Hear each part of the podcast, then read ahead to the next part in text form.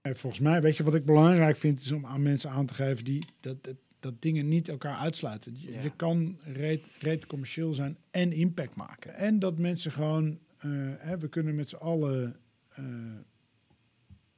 heel pessimistisch zijn en, en dan helaas gelijk krijgen. Of je, laten we gewoon heel optimistisch zijn en eventueel ernaast zitten. Weet je, prima, liever dat. Welkom bij The Expedition.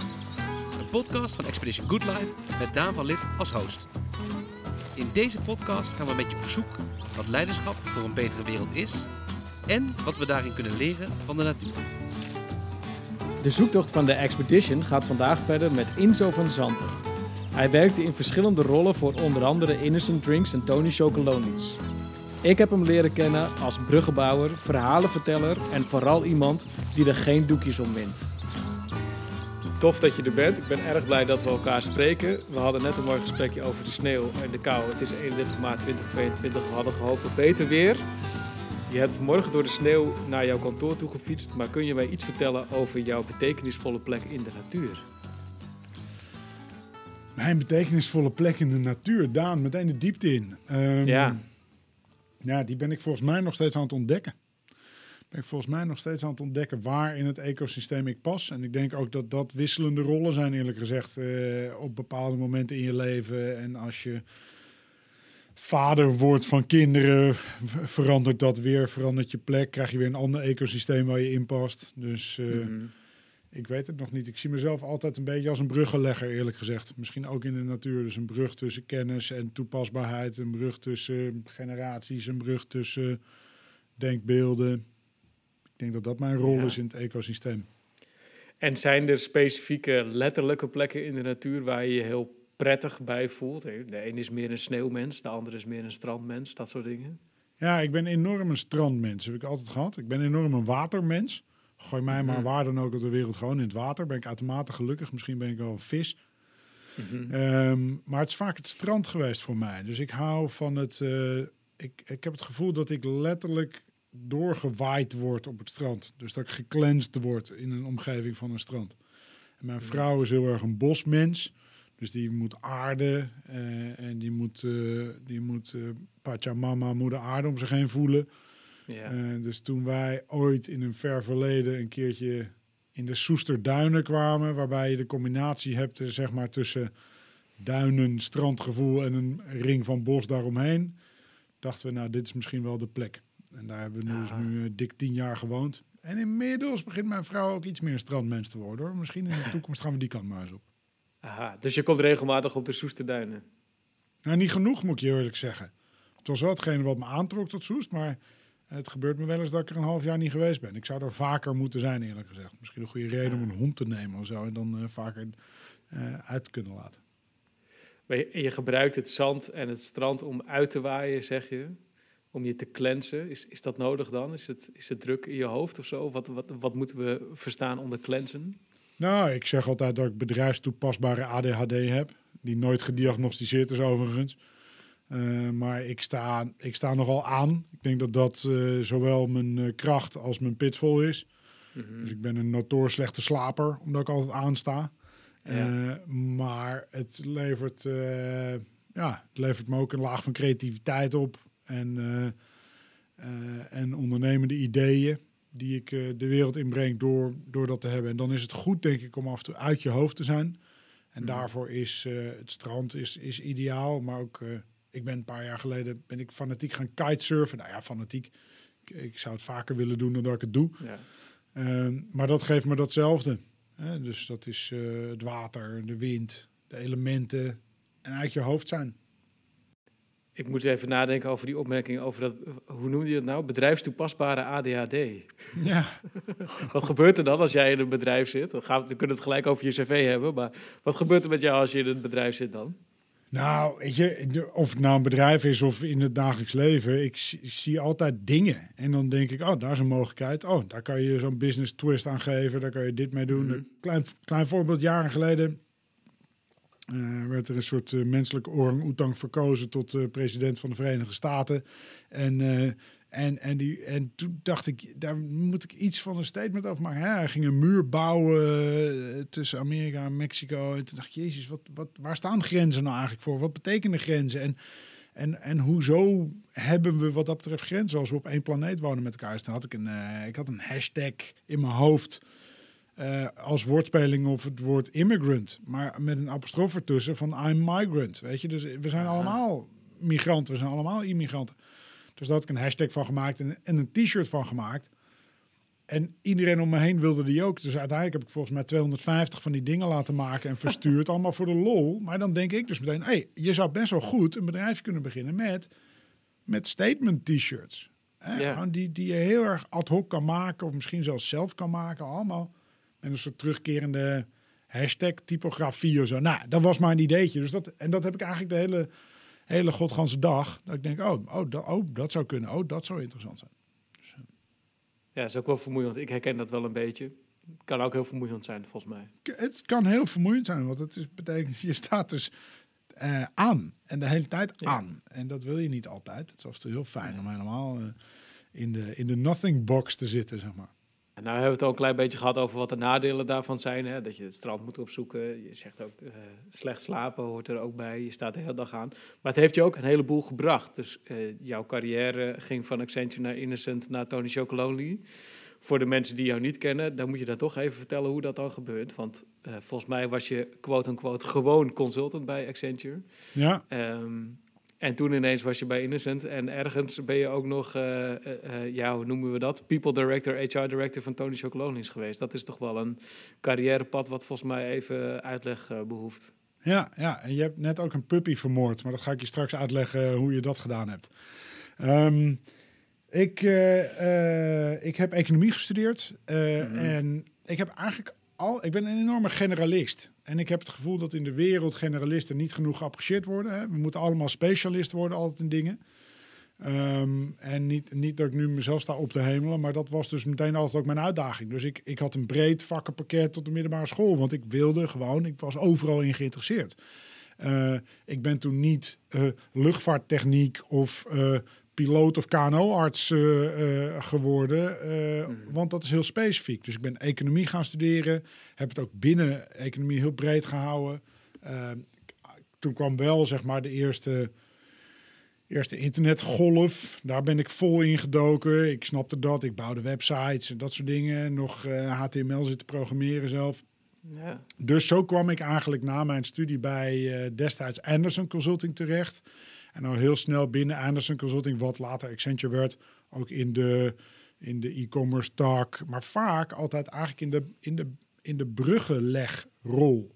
Dus ook bij Accenture was ik altijd eigenlijk aan het vertalen tussen uh, wat er kan, techniek, technologie, en wat de klant nodig heeft. En hoe zich dat uh, uh, en hoe die brugfunctie zich het meest typische uitte was op een bepaald punt dat ik in een grote samenwerking tussen KLM en Accenture werkte. was een 150 man bezig met uh, e-ticketing, met online inchecken, met die kiosken op de luchthavens waar je alles kan doen. Uh, en dat was een stroeve samenwerking. Maar ik was uh, veel met die KLM'ers bezig geweest. En uiteindelijk werd ik door KLM ingehuurd om de brug te slaan met Accenture, grappig genoeg. Hè? In plaats van andersom. Uh, dus, uh, en dat is een rol die ik altijd graag speel. Dus waar, waarbij veel dingen soms nou ja, met, een, met, met een goed gesprek weggepoetst kunnen worden, uitgelegd kunnen worden. Het gaat vaak om uitleggen van dingen. Hè? Ja. Dus dat is, dat is misschien wel wat ik doe. Dat uitleggen van dingen, simpel maken van dingen. Nou, dat, toen was ik wel op een gegeven moment merkte ik dat ik steeds verder de techniek in ging. En, en dat wilde ik niet. Ik werd dus steeds verder als generalist ook beoordeeld door specialisten. En ik, ik werd gevraagd om te specialiseren. Ja, en dat wilde ik niet. Dus heb ik op een gegeven moment ritueel mijn grijze pakken in de fik gestoken. En ben om de wereld gaan reizen. Uh, en uh, niet per se op zoek naar een andere job. Uh, want ik, ik nam een sabbatical heel laf. Ik, ik had nog ineens mijn baan opgezegd. Maar ik kwam toen na een paar maanden in Belize op een bootje, dobberend op de oceaan, zat een vent Een beetje roze, afbladderend. Zoals je altijd Britten tegenkomt zodra ze in het buitenland zon hebben meegemaakt. Dan gaan ze bladderen. En ik raakte in gesprek met deze vent en hij werkte voor Innocent Drinks. Uh, nou, hij was, weet ik veel, nummer vijf of zes bij Innocent Drinks. Dat vond ik super interessant. Het was een heel positief bedrijf. Het was fast moving, wat ik interessant vond. Voeding. Uh, heel duurzaam, maar heel intrinsiek duurzaam. En een heel jong, energiek bedrijf. Dus ik raakte in gesprek met die oprichters. Nou, lang verhaal kort. Uiteindelijk ben ik de country manager voor uh, de Benelux geworden. Dus we waren springplank naar het vasteland van Europa voor het merk Innocent Drinks. Deed ook logistiek toen voor Duitsland en Frankrijk en Scandinavië. Maar in principe de springplank. Uh, fantastisch bedrijf. Heel veel geleerd. Uh, mooi product. Weet je, draagbaar fruit. Gezondheid in een flesje. leuk, positief, energiek. En knetterduurzaam, maar heel intrinsiek knetterduurzaam. Hè? Dus het was ook niet zo op het label, kijk ons Nee, het was gewoon geen toevoegingen. Uh, biologisch waar mogelijk. Uh, maar vooral gezond, snel, makkelijk en prettig. Prettig in de communicatie. Heel inclusieve communicatie. Daar hield ik heel erg van. Dus werd nou, veel gevraagd in die tijd om te spreken. Ik vond dat altijd al leuk. Dus dat is ook een rol die ik altijd ben blijven spelen. Dat, die public speaking. Weer dat uitleggen, simpel maken, dingen plat slaan. Dus dat heb ik een jaar of vier, vijf gedaan. Uh, en toen uh, op een gegeven moment de Britten net te veel over mijn schouder begonnen mee te kijken. En we groter werden en er uh, zinloze regeltjes kwamen. Dan, dat is altijd het moment dat ik eigenlijk uittune. Mm -hmm. Weet je, het is heel goed om niet vanuit chaos alles te doen. Maar zodra er regeltjes en procedures komen waarbij je workarounds gaat verzinnen om de regeltjes heen, dan klopt dat niet meer. Nee. Dus er was tijd voor mij te vertrekken. Toen ben ik voor mezelf begonnen. En eigenlijk begon ik eerst met het idee van uh, duurzaamheidsadviseur. Dat had ik ongeveer mijn kaartje staan. Hè. We hadden toen -hmm. net de Inconvenient Truth van uh, Al Gore gehad. Waarbij je eigenlijk gewoon groen rechts mocht zijn. Dus uh, duurzaam maar commercieel. Hè. Het was niet alleen ja. maar een, een, een, een, een geitenwolle sokken ding meer. En dat was een fantastische ontwikkeling natuurlijk. Want het is precies waar ik in geloof. Hè. Ondernemende -hmm. krachten, maar wel alles gericht op een, op een betere wereld eigenlijk. Business as a force for good wat dat betreft. En, um, uh, maar toen stond ik na één of twee maanden stond ik op een of andere nieuwjaarsborrel van MVO Nederland. En daar stonden voor mijn gevoel duizenden duurzaamheidsconsultants om me heen. En toen dacht ik, jemig, maar wat, hè, wat onderscheidt mij nou van deze mensen? Nou, dat waren een paar dingen. Eén, ik had het gedaan. Hè, dus in plaats van alleen maar met groene ja. vingertje wapperen, had ik ook daadwerkelijk daar een paar jaar dat uitgebreid gedaan als ondernemer. Dus ik zag ook de, de moeilijkheden, de problemen, de, de dingen waar je tegenaan loopt. En twee, ik zag uh, een, een soort raakvlak tussen strategie, communicatie en duurzaamheid. Dus dingen niet alleen maar aan de voorkant uitleggen, maar ook daadwerkelijk aan de achterkant uitleggen. Upstream uitleggen, aan je leveranciers uitleggen. Maar ook intern.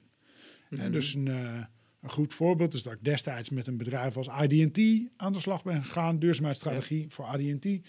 En IDT zijn 100 mensen destijds. Uh, verkochten destijds, weet ik veel, iets van 1 of 2 miljoen kaartjes per jaar. Mm -hmm. Iemand die een kaartje koopt, vertelt dat aan wellicht 10, 20 mensen. Dat ze naar Sensation gingen of Welcome to the Future of wat dan ook. Nou, dus dan heb je dus eigenlijk een bereik van zeg maar 10, 20 miljoen mensen. Dat mm -hmm. komt vanuit 100 mensen intern. Ja, dan kun je maar beter zorgen dat die 100 mensen intern zo goed mogelijk ambassadeurs zijn van je gedachtegoed, van waar je voor staat. Dus nou, dat, dat soort dingen gedaan. Ik heb in die tijd uh, boekjes geschreven. Uh, ik vind mezelf totaal geen schrijver, maar, maar een beetje meer columns met gedachtegoed. En mm -hmm. dit ging, dat ontstond omdat er een grotere verzekeraar was en die zei van, ja, weet je, uh, we moeten wat doen met duurzaamheid, maar onze mensen hebben geen idee. Nou, en dan raakte hij met mensen in de postkamer in gesprek en zeiden: Ja, we willen wat doen aan duurzaamheid, maar uh, de, ja. de bazen hebben geen idee. Dus mm -hmm. ik moest iets verzinnen om die brug te leggen tussen wat de bazen wilden aan strategie en wat de mensen gewoon konden doen. Dus toen heb ik een serie boekjes geschreven.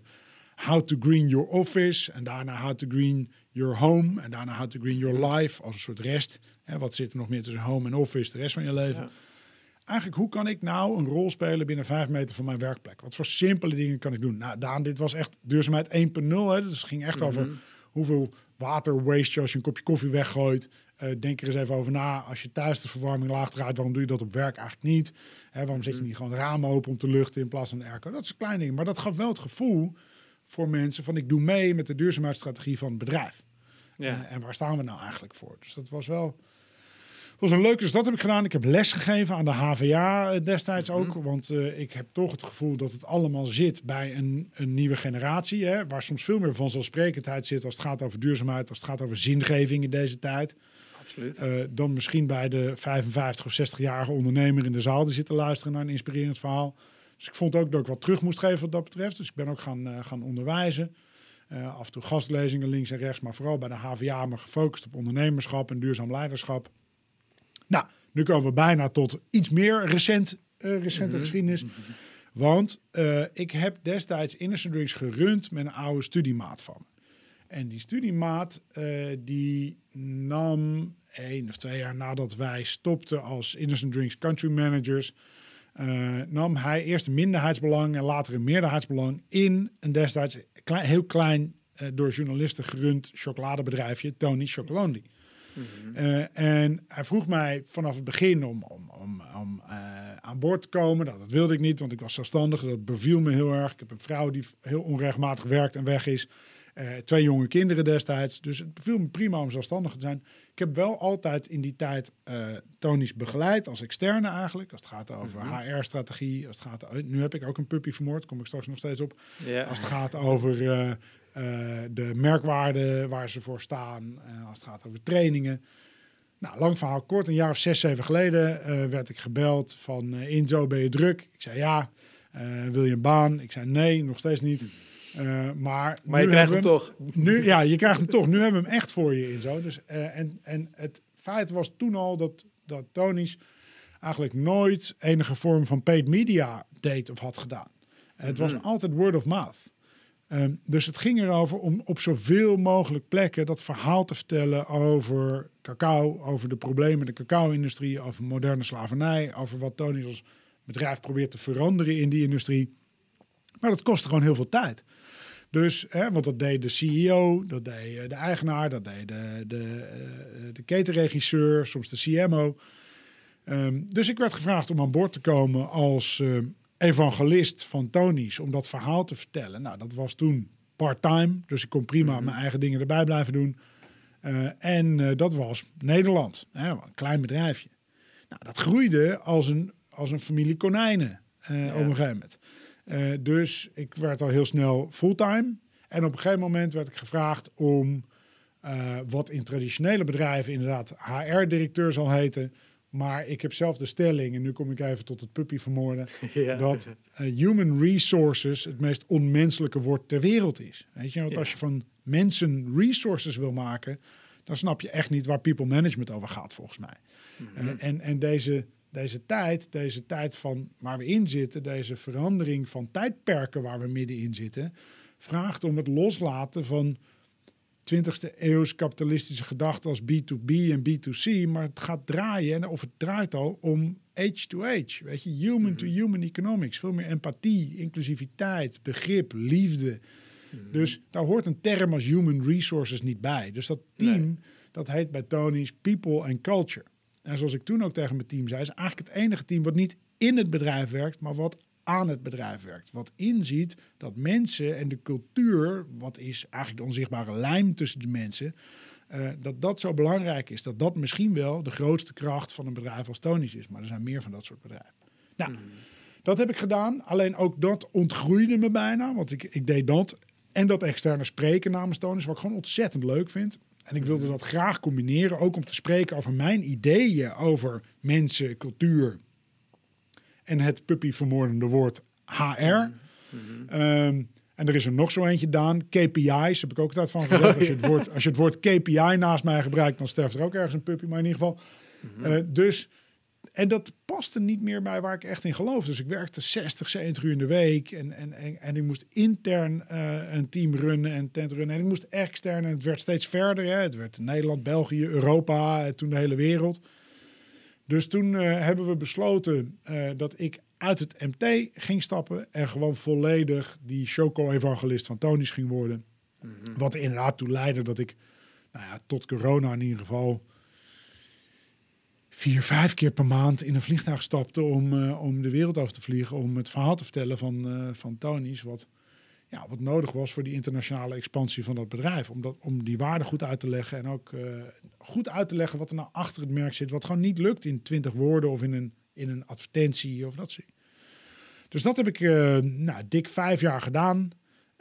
en totdat ik vorig jaar kriebel voelde eh, en ik ben altijd een beetje een goudvis. En ik heb altijd gezegd van als een organisatie, als ik op een gegeven moment niet meer alle namen weet van mensen in het team waar ik mee werk, dan vind ik dat lastig. Dan ontgroeit het me een beetje. Dan komen er toch een beetje te veel procedures en regeltjes en KPI's en spreadsheets. En dan denk ik, dan is het misschien. Ja. ja. en dat was een beetje de push voor mij, voor de kriebel. En de pool was ook dat ik zeker tijdens de uh, uh, coronapandemie wel heel erg keek naar systemen en me ergerde aan die systemen. We doen dingen omdat het er is. We, we nemen maatregelen omdat ze kunnen in plaats van omdat ze nodig zijn. En, en ja, dat, daar dacht ik van, ik wil, daar, ik wil daar meer over praten. En tegelijkertijd, je zag de economie boomen. En toen dacht ik, ja, jemig, we moeten deze tijd gebruiken als een katalysator voor verandering. De overheid heeft een ongeëvenaard moment gemist om verandering in te brengen om zichzelf te laten gelden op een positieve manier, dat, dat is in mijn ogen niet gelukt. Ze hebben zich alleen maar mhm. laten gelden op een negatieve manier.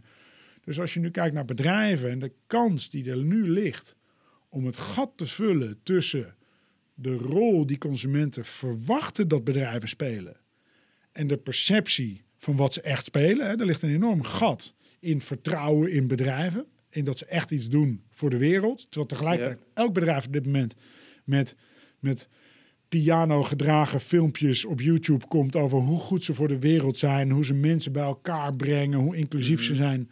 Terwijl er een enorme laag bullshit in zit. Ja, want uh, dat is niet waar dan of zo. Ik noem dat wel eens de purpose piano. Weet je, je zo, als je nu langs de, langs de Spaanse kust loopt, dan zit er wel eens zo'n pianist en die heeft zo'n preset knopje op zijn toetsenbord zitten met bossa nova of zo. Door je En ik denk dat er over een paar jaar daar zo'n knopje zit met purpose piano. Want elk, elk mooi eh, emotioneel filmpje van een merk zit zo'n pianootje onder om het te dragen. Om heel emotioneel te worden van hoe, hoe, hoeveel ze voor de wereld doen. En, en ligt er ergernis. Er zijn ook heel veel bedrijven die goede dingen doen. Daarom begrijp ik me niet verkeerd. Mhm. Maar het is wel heel moeilijk om nu door de boom het bos nog te zien van do-good bedrijven. En ik had het gevoel van, ik wil daar helpen. Ik wil die bedrijven helpen. Ik wil ze uitleggen wat werkt, wat niet werkt. Ik wil ze confronteren met de zin en onzin rondom purpose, rondom the why, rondom je missie. Mhm. Eh, en uh, dus heb ik gezegd, jongens, ik, uh, ik stap op. en ik ben, ik ben in december gestopt. Eh, en ik ben nu nog steeds even een paar maanden aan het nemen om even vanuit rust te kijken. Hoe ga ik dit het beste aanvliegen? En ondertussen. Is dat niet heel moeilijk voor je, die rust? Want ik hoorde ja, net in de introductie een verhaal over tien kansen per dag ongeveer. Daarom. Dus ik stopte 1 december. Ik had die dag al een lunch met een CEO van een bedrijf. En ik had twee business ideeën opgeschreven. En ik zat s'avonds met mijn vrouw en kinderen. En ik zei, ja, dit is nou net wat ik niet moet doen. Weet je, want dan ga ik door in die ik heb keihard gewerkt de afgelopen jaren bij mhm. Tony's. En dan, dan ging ik keihard door in dat keiharde werken. Ik dacht, ik moet eigenlijk juist even een reflectiemomentje pakken... om te zorgen dat ik de juiste keuzes maak. Om te zorgen ehm, dat ik even weet... Even inhaken op je allereerste vraag die je stelde in dit, uh, in dit gesprek. Om even weer even te weten, wat is nu mijn huidige rol in eigenlijk het ecosysteem? En, en mhm. is, dat wel, is dat wel de rol die ik denk? Moet ik, ik moet dat gewoon even voelen. En dan moet je rust en tijd voor nemen. Dus dat probeer ik te doen. En ondertussen moeten mijn kinderen nog steeds heel hard lachen. En, zeggen van, pa, je bent wel indrukwekkend druk van een vent die zegt dat hij werkloos is. maar, uh,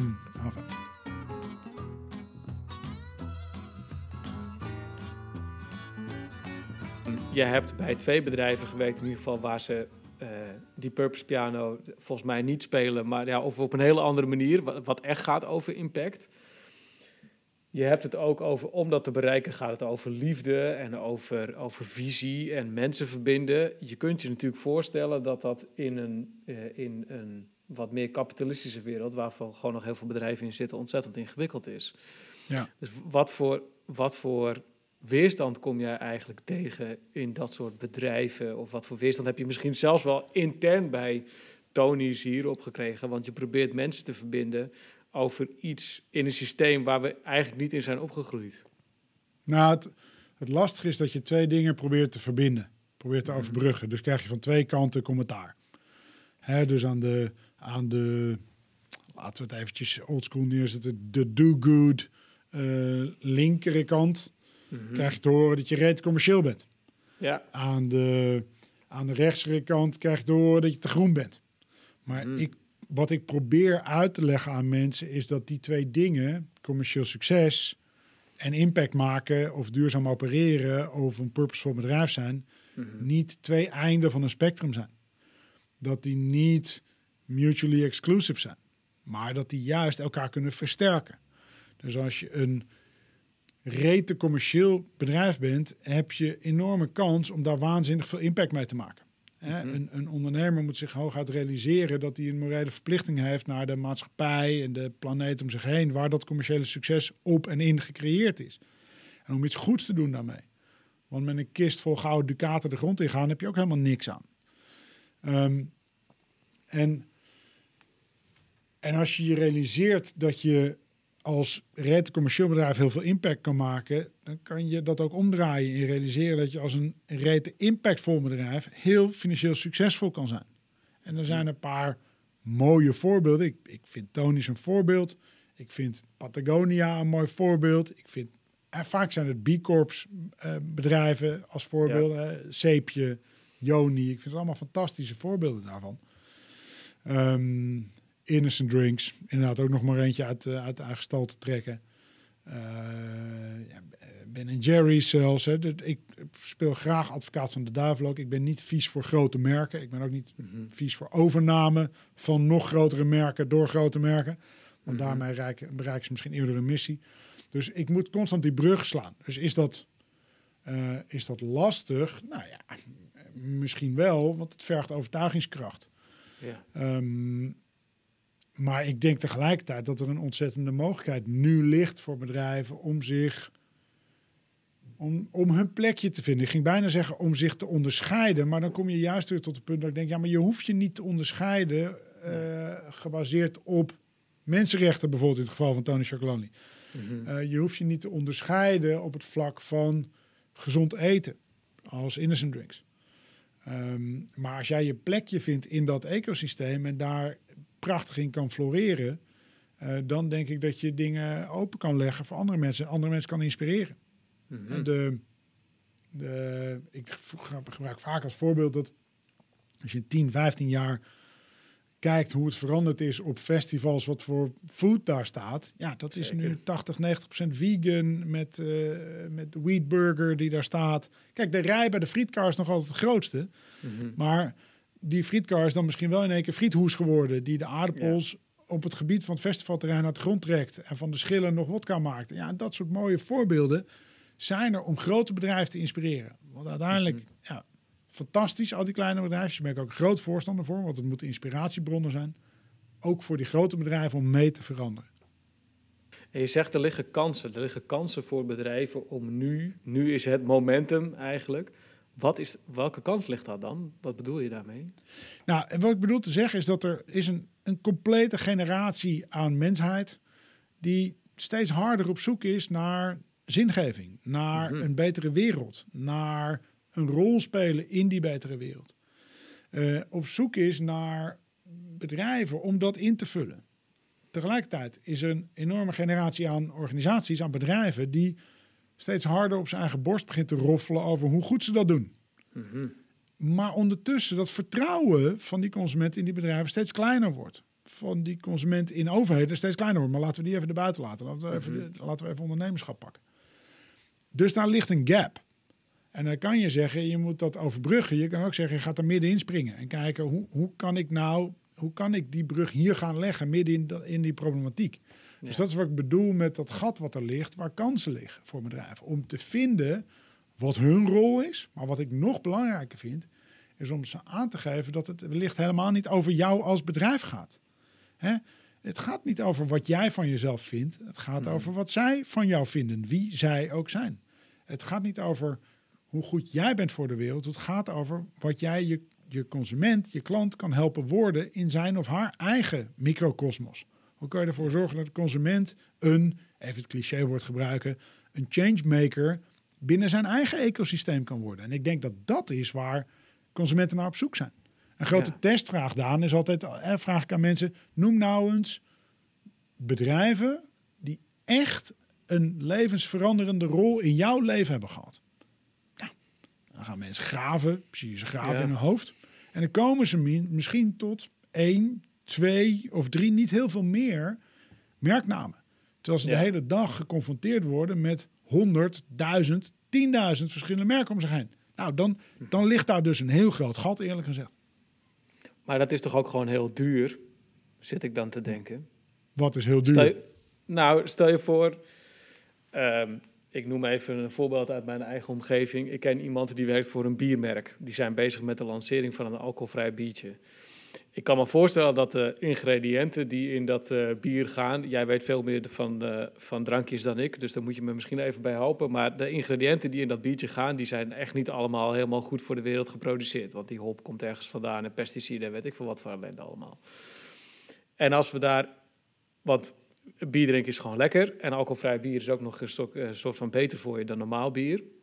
Maar als we daar dan echt een impactvol merk van willen maken, wat beter is voor de wereld, dan moeten we daar spullen in gaan stoppen die duurder zijn, toch? Want dan moeten we biologisch Ja, verbouwde hop. ja, maar dat hoeft- niet te ver. Ja, dat hoeft eh, helemaal niet per se. CO2 Dat is, nee, dat hoeft helemaal niet per se. Dat is, dat is, dat is een beetje een oldschool adagium van je, Daan. Dat duurzaamheid Gelukkig. duurder is. ja, Ja, nee, maar dat hoeft helemaal niet. Hè. Eh, 50 jaar geleden bestond er geen water in flessen.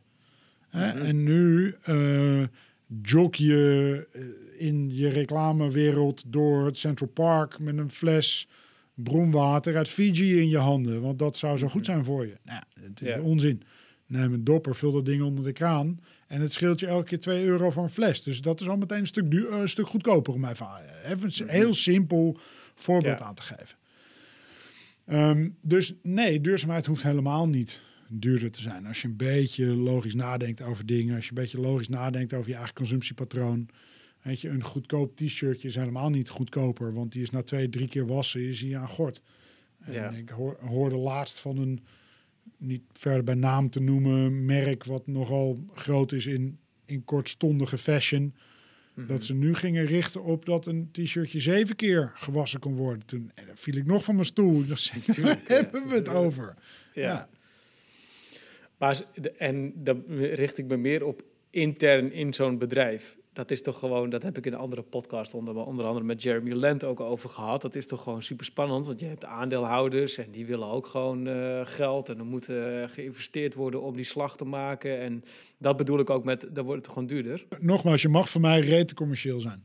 En ik denk namelijk, het draait voor mij nog steeds om kapitalisme. Eh, maar het gaat om die verandering van 20e eeuws kapitalisme, van uitbuiting, van eh, groei eh, voor de sake of Mhm. growth. Weet je, alleen maar groeien om te groeien. Naar 21e eeuws kapitalisme, wat meer gaat om zingeving, wat gaat om empathie, wat gaat om inclusiviteit, wat gaat om duurzaamheid, wat gaat om gezondheid, eh, wat gaat om maatschappelijk verantwoord denken, wat gaat om delen. Ehm, en daar valt zoveel te halen Ja. nog. Weet je? Dus, dus ik denk dat er heel veel mogelijkheden liggen die helemaal niet duurder zijn, die helemaal niet ten koste hoeven te gaan van anderen of andere dingen. ehm, waar we met elkaar nog zoveel meer Ja, kunnen en het gaat over veel meer dan dus geld. Hè. Ik zit bewust even dit op te zoeken, omdat dat heel vaak de reden is om het niet te doen. Omdat ze dan denken, ja, kortstondig, want als we dan het product gaan veranderen, wordt het misschien duurder voor de consument. Dan haken ze af en aandeelhouderswaarde allemaal ingewikkeld. Maar ik hoor jou gelijk een, een scala aan thema's noemen waar het natuurlijk ook over gaat. En er wordt nu als producent iets van je verwacht. Ja, en, en dus als het gaat over aandeelhouders, het is ook een taak voor, voor dit soort bedrijven om hun aandeelhouders op te voeden. Als je, eh, ik, la- ik las een tijd geleden eh, het boek eh, van Smit over, over Paul Polman en Unilever, waarin volgens mij stond dat dat in de 60, 70 jaren de gemiddelde investeerder voor 20 jaar in de investering zat. En dat dat nu in 2022, of dit boek geschreven, 2020 volgens mij zo, dat dat nog maar een half jaar is gemiddeld. Ja, weet je, dus ook die, die, die kortstondige blik op een investering is niet een gezonde. Eh, en daar moeten we vanaf. En ik denk dat investeerders dat echt wel beginnen te zien. Is het al de bovenstroom? Nee, maar het is wel een groeiende onderstroom, heb ik het gevoel. En dan even intern in zo'n bedrijf. Want ik kan me voorstellen, het is fantastisch om voor zo'n Tony Chocolonely's bijvoorbeeld te werken. Hè? Prachtig merk, mooie missie.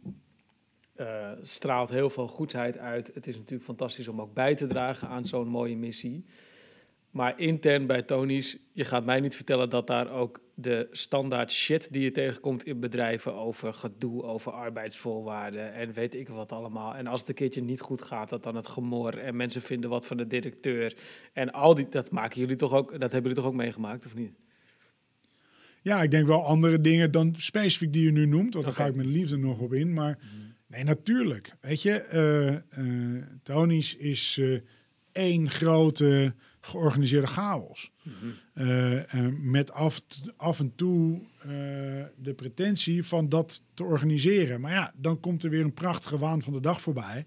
En een opportunity. En dan, dan wordt daar wel bovenop gesprongen. Maar tegelijkertijd denk ik dat er ook een hele grote kracht zit in Tony's. Een paar lagen. Dat zit in focus. Mm -hmm. Dus het zit in focus op drie vlakken. Zit in focus op de missie. Mm -hmm. 100% slaafvrije chocolade wereldwijd is een glasheldere missie. Wat een soort kompas voor dat bedrijf is.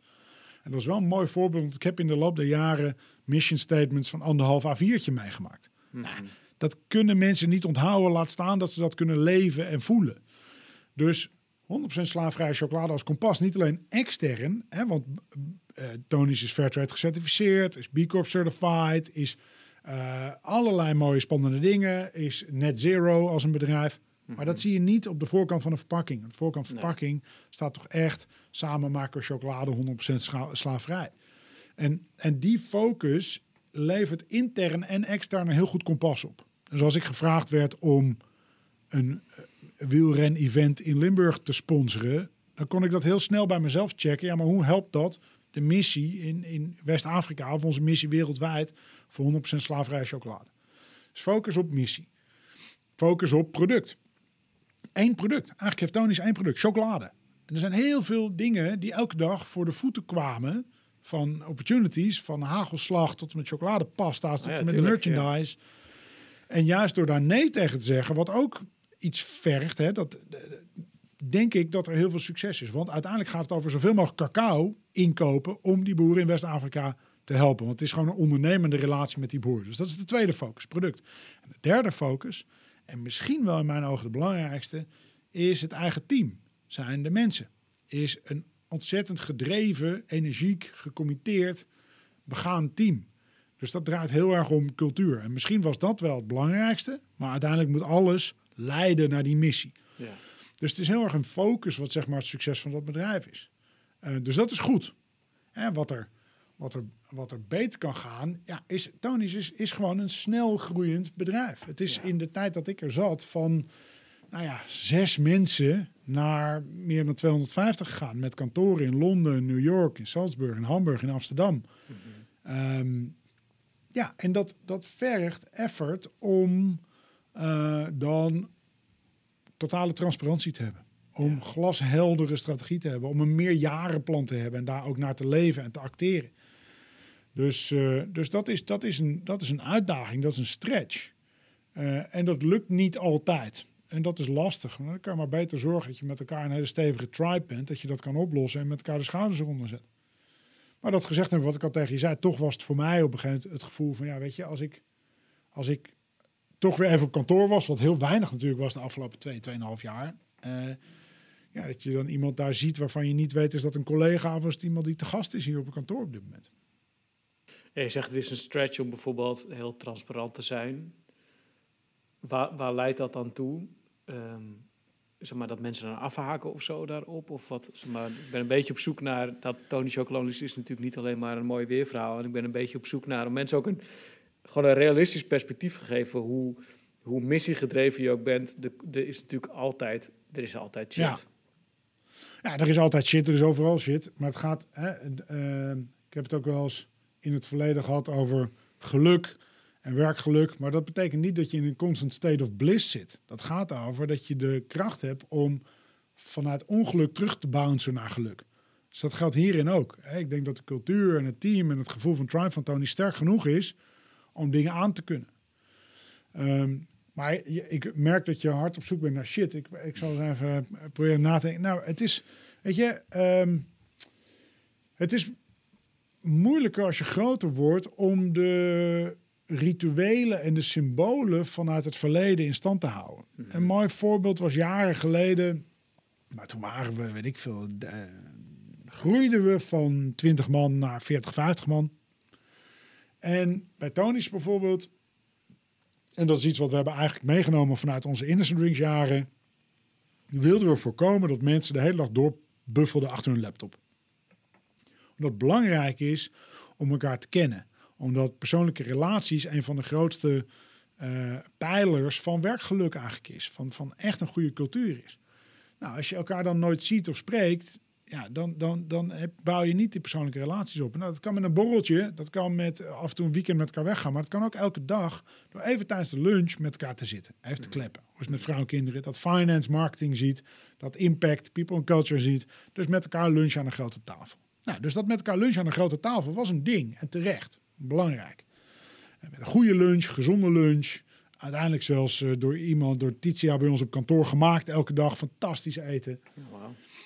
Maar ja, op een gegeven moment word je zo groot dat je niet met elkaar meer aan een grote tafel past. En dan kun je wel vast proberen te houden aan die grote tafel. Maar dan kun je beter nadenken over wat is nou de waarde die erachter ligt. Ja. Dus dat is die persoonlijke relaties bouwen. Hoe doe ik dat nog steeds in een tijd dat je zelfs bijvoorbeeld op een gegeven moment alleen maar via Teams elkaar ziet. ja. Of dat je in vijf verschillende kantoren bezig bent. Eh, en dat is waar je dan over moet nadenken. En dat zijn sommige mensen die daar dus in mee kunnen gaan. Mhm. En sommige mensen die erop afhaken. En, en prima, weet Ja. je. Als, je, als jij aan een grote tafel wil blijven zitten... en graag met je team aan een grote tafel zit... dan moet je misschien kijken naar een bedrijfje...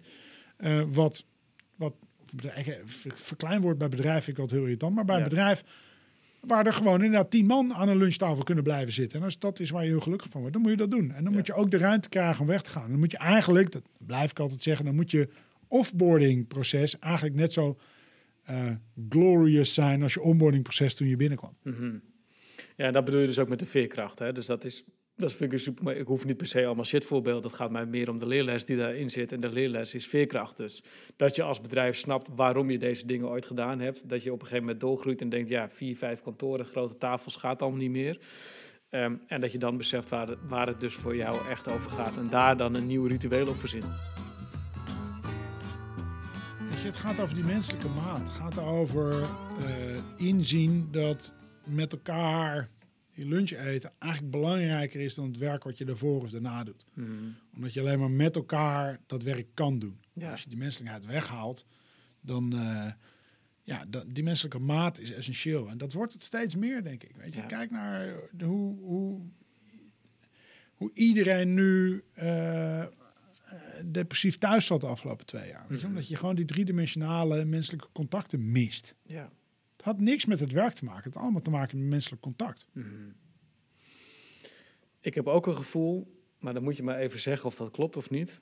Ik ben heel erg gewend om dat soort ballonnetjes gewoon erin te gooien. Dat uh, ik krijg bij jou het gevoel dat je het idee hebt dat het allemaal niet snel genoeg gaat. Die hele transitie waar we nu mee bezig zijn, we moeten bijdragen aan een betere wereld. En zelfs aan Tony's en het gaat niet snel genoeg. Klopt dat of niet? Ja, maar dat zit denk ik in mijn diep gewortelde ongeduld in het algemeen. Mm -hmm. um, dus, weet je, ik heb, ik heb altijd, uh, nou, weet je, ik woon in een studentenhuis en je huisgenoot komt thuis met vijf ingrediënten. Nou, daar kan je iets moois van maken. Mhm. Het is zonde als je van je ingrediënten niet iets moois maakt. En dus dat is een ergernis die ik altijd heb gehad. En bedrijven hebben ingrediënten in handen en kunnen daar iets moois van maken. Ja, en, en dan is het time wasted als je dat niet doet. Nee. Um, dus ja, ik heb een bepaalde haast. Heel eerlijk gezegd heeft de planeet ook wel een bepaalde urgentie. Heeft Zeker. de mensheid ook een bepaalde urgentie om shit te fixen. Dus durf ik daar een beetje mijn gelijk uit te halen dat, uh, dat we gewoon haast hebben ook Mhm. echt. Uh, en, en, en, en dan gaat het weer over systemen. Er komt rapport na rapport uit wat die urgentie aangeeft. En tegelijkertijd blijven we met z'n allen staren in die koplampen. En dan denk ik, ja, kom op jongens, weet je, even schouders eronder. En dat kan, hè. En dus, dus dat is ook weer zo. In, uh, in, in één, twee jaar tijd konden we met z'n allen de schouders onderzetten om vaccins te ontwikkelen, om allerlei restricties op te leggen, om Ja. omwegen te verzinnen met elkaar rondom die restricties. Eh, dus dat, dat toonde weer aan dat we gierend hard kunnen veranderen als we dat willen. Ja. Eh, en waarom hè, kunnen we toch niet de handen ineens slaan als het gaat over die hele grote golf die eraan zit te komen, wat de, de klimaatcrisis is? Ja, ja. ja, het is de hoop, denk ik dan altijd, dat de pijn niet te groot genoeg wordt om echt te veranderen. Want dan zijn we dus eigenlijk al te laat. We zijn, eigenlijk, we zijn al bijna te We laat. zijn, t- we zijn te laat. We zijn Ja. niet bijna te laat, we zijn te laat. Dus de vraag is, wat doen we ermee? Ja, Wat kunnen we nu vinden? Maar weet je, het is, het is zo vaak alsof, een, eh, alsof je huis in de fik staat en een brandweerman komt binnenlopen en die zegt, ja, dat ziet er ernstig uit. Laten we eens kijken hoe we dat vuur kunnen afbouwen tussen nu en 2050. ja, maar voor heel veel mensen voelt het natuurlijk nog niet als een, als een fik. Het voelt nog niet als een fik. Nee, precies. En dat is dus, dat is dus, een, eh, dat is dus een probleem. Dat is dus ook in, eh, in hoe positioneren we nou eigenlijk het probleem wat we nu voor ons hebben. En, en maken we dat probleem ons wel genoeg eigen? Voelen we het inderdaad wel genoeg? Tegelijkertijd, weet je, eh, er zijn natuurlijk zat mensen die afgelopen twee jaar echt geen COVID hebben gekregen. Die hebben wel heel hard meegedaan aan de oplossing. Dus nou, dat is toch eigenlijk een één op één vergelijking. Zeker. Deze podcast en ook ik draai heel erg om pragmatiek en praktische toepasbaarheid. De vraag die ik in mijn allereerste podcast aan mijn allereerste gast op een gegeven moment stelde was: stel je voor dat je nu in een trein zit, je luistert naar deze podcast, je bent op weg naar je werk, je bent eh, consultant bij een eh, prachtig consultancybedrijf. Je hebt deze podcast gehoord en je denkt, ja, die Inzo, die heeft wel ernstig gelijk. En inderdaad, en dat is toch allemaal wel, het huis staat echt in de fik en, en, ik, en ik ga er nu wat aan doen. Stel je voor, ik stap uit die trein, wat, waar begin ik dan? Ja. Krijg je een paar stokpaardjes eh, voor je donder van me. Mooi. Eentje is dat mensen vaak denken dat ze te klein zijn om een verschil te maken. Eh, en er is een prachtige quote van, er wordt altijd gediscussieerd of dat eh, van Anita Roddick is, de founder van de Body Shop, of van de Dalai Lama. Nou, eigenlijk zouden we de laatste de benefit of the doubt moeten geven altijd, maar toch. Eh, en dat is als je denkt dat, je, dat iets kleins geen verschil kan maken, probeer dan maar eens je kamer te delen met een mug. Mhm. Dat kan een wereld van verschil maken, iets kleins. En als we die analogie even doortrekken, zeg ik ook vaak, weet je, we hebben verdorie niet alleen maar elke vier jaar of elke zoveel jaar de kans om ergens voor te stemmen, voor een systeemverandering. En zelfs als we die kans hebben, blijkt ook met een gemeenteraadsverkiezing, grijpen we die ook nog eens niet aan. Nee. Uh, maar je hebt die kans elke dag. In een winkel heb je dat met wat je koopt. Hè, elke aankoop is een stem voor de wereld waar je zelf in wil leven. Maar het gaat ook over elke beslissing die je maakt. En zeker voor ondernemers of die consultant die je net vertelde die uit de trein stapt. Uh, die kan toch wel degelijk bij de eerste volgende keer dat hij dan voor een bepaald vraagstuk staat nadenken. Oké, okay, maar is dit nou echt hetgene waar ik trots op zal zijn als ik over 10, 20, 30 jaar in mijn schommelstoel zit op mijn veranda? Hè, is dit nou iets waarvan ik zeg, nou, dit, is, dit was een goede keuze? Denk daar dan eens over na op dat moment. Hè, en, uh, en niet zo van, ja, maar nu dit. Ja, maar nu dat. Ja, maar Ja, de van- aandeelhouders. Van de Ja, baas moet iets anders. Ja. Ja, de- nee, maak die beslissing maar gewoon. Want je weet en je voelt echt wel dat dat de betere beslissing is die je moet en kan en zal nemen. Mhm. Dus dat is, het, het, het zit niet alleen maar in het grote, het zit vaak juist in het kleine. Er was een hele mooie, was een hele mooie quote, een meme op internet die ik gejat heb in mijn presentaties ook pakken. Weet je, if you want them to stop producing crappy stuff, simply stop buying crappy stuff. Zo simpel kan het zijn. Het is zo simpel soms. Hoe ziet de rest van jouw dag eruit? Want jij bent natuurlijk een soort van met sabbatical, maar eigenlijk met 10.000 dingen tegelijk bezig. Dus help ons Ja, even. dat is toch ook wat, hè? nou ja, ik, eh, de rest van mijn dag, even stiekem in mijn agenda kijken. Ik had net een call voor een, met een internationaal team van like-minded spirits. En daarmee en hebben we vanmiddag, dat was een voorbereidend gesprek voor een hele grote brainstorm sessie die we vanmiddag hebben met een, met een gigantisch internationaal bedrijf. Eigenlijk om ze te helpen om shit simpeler te maken. En want zij hebben een enorme duurzaamheidsstrategie neergelegd van 100, 200 pagina's. En hun eigen mensen kunnen dat niet overbrengen. Laat staan dat de consument dat gaat snappen. Dus we gaan proberen ze te helpen om dingen simpeler te maken. Om op die manier zelf over de drempel te kunnen komen. Om zelf te kunnen gaan lopen en rennen en het te voelen. Wat ze kunnen doen als het gaat over alle prachtige dingen die ze hebben. Hè, al die ingrediënten die ze hebben. Maar ze hebben misschien zo'n ingewikkeld kookboek neergelegd. dat niemand durft te beginnen met koken. Nou, en daar gaan we, dat hebben we vanmiddag. En dan eh, verder, eh, ach, een paar kleine dingetjes vandaag. ik, zie, mijn- ik, zie mijn kinderen, ik zie mijn kinderen ook nog wel. Ja, ja, mooi. Oké. Tof. Nou, dankjewel dat je onderdeel wilde zijn van deze podcast. Ik vond het tof om je voor de microfoon te hebben. Ik voel de urgentie nog meer naar aanleiding van jouw verhaal. En ik denk dat eh, de luisteraar dit ook, eh, dit ook voelt. Dus ik, eh, eh, ik gun je dat je deze energie ook blij- uit blijft stralen. Want het is, eh, het is mooi en het is fijn voor mensen om daarop aan te haken. Dus dankjewel. Dank je. Leuk hier te mogen zijn dan. Ik sluit dit gesprek af met een hoop positieve urgentie. Misschien zijn we te laat en het is allemaal niet zo makkelijk. En tegelijkertijd, als we allemaal iets meer in zo doen, iets meer pragmatiek, iets meer bruggen bouwen, iets meer klein beginnen en iets meer voorbij de taboes van het is altijd duurder en het is altijd moeilijker, dan komt het vast goed. Vond je dit een toffe podcast? Vergeet hem dan niet te delen, 5 sterren te geven en andere mensen te vertellen wat je hierover hebt geleerd. Graag tot een volgende editie van The Expedition.